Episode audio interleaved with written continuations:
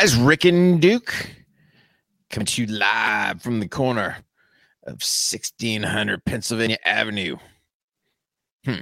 aka the White House, where hopefully we are getting our word out via our First Amendment rights and not being oppressed by all this crazy AI technology out there looking to suppress your very own First Amendment rights. So we're going to entitle this Words of Wisdom Security Violation. Whew. Lots to unpackage on that one. But first, I think I'm going to do some housekeeping. I'm going to throw you guys off. Nope. Time for accountability check. Whew. Did you guys dry fire or live fire today?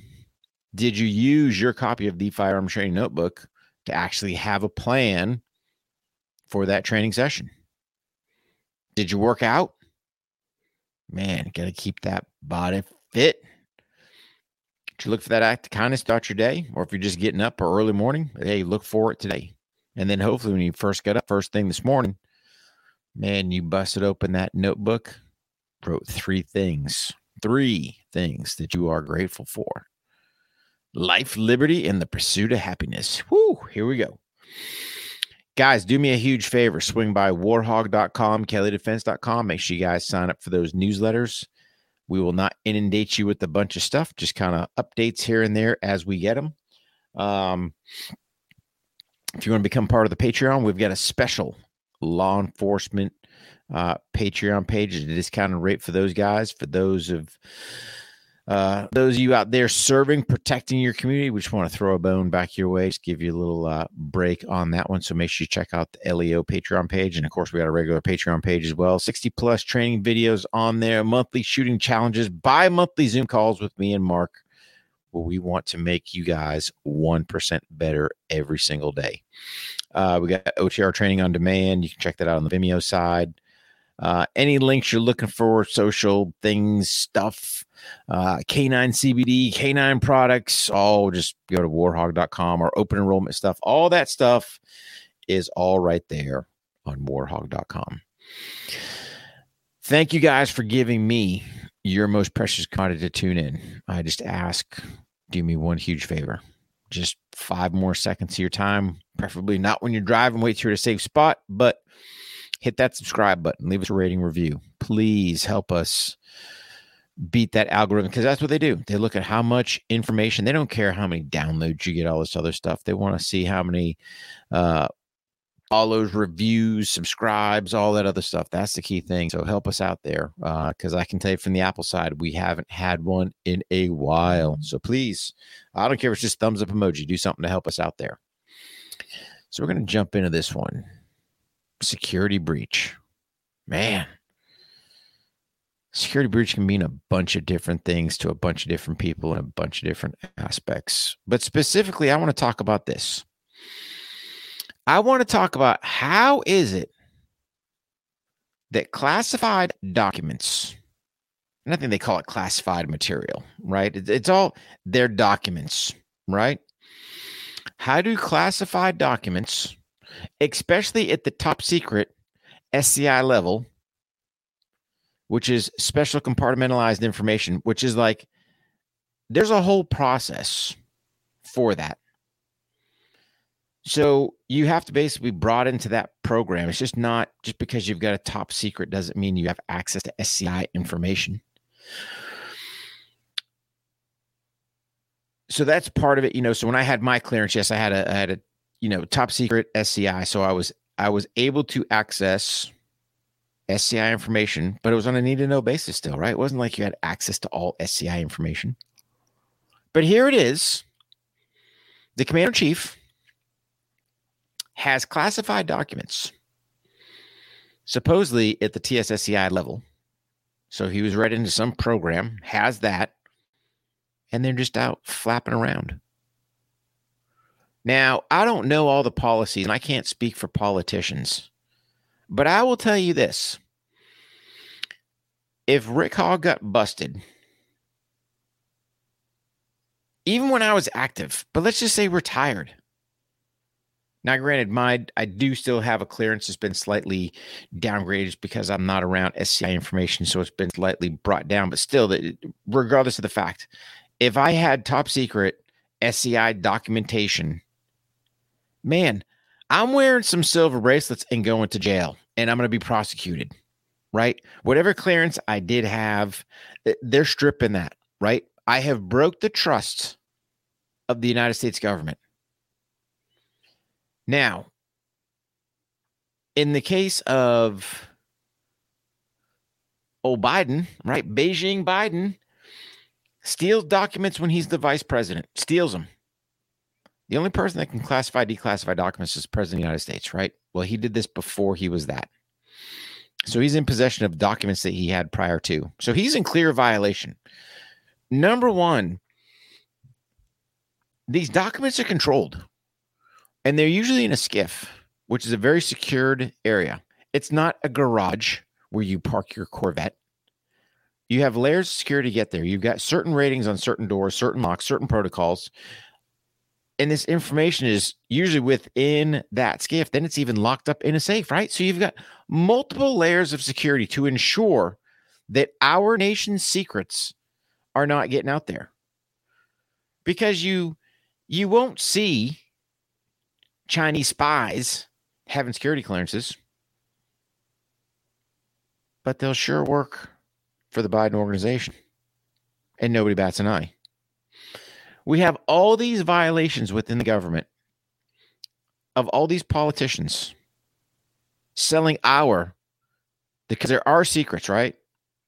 Our information, just selling them to anybody, just taking them and doing whatever they want. And nothing's done. How is it that political figures get a buy. And if that was me, I'm wearing silver bracelets going to jail, being stripped of any clearance I have. Why, why hasn't, you know, you can say, there, well, he's the president of the United States. Okay, he violated it. How is he above the law? Where, where do we draw the line on violations? Where do we draw the line when wrong is right and right is wrong? I, I'm I'm so baffled, right? So it's kind of like you've got the government, which oh by the way, I've got this thing called the Constitution of the United States. Keep right here on my desk, super close, right? Bam. First Amendment right there guarantees me the right to free speech. But our very government suppresses via the social platforms.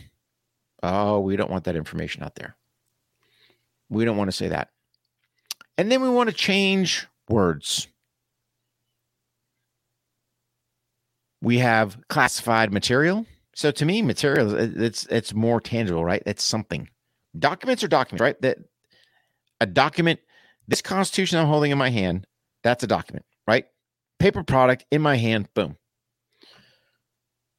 Material, if I have classified material, I've got something. It's other some to me. It's something other than paper. But now we're just throwing material out there. So it's kind of like we want to use the word misinformation. Couldn't I think misinformation is opinion, right? So now we've changed the word to opinion because I'm entitled to my opinion. The First Amendment gives me that right to my opinion. But if I get up there and say, hey, this whole China virus stuff is a bunch of hoot. Well, that's misinformation. Says who? I'm entitled to my opinion. Am I not?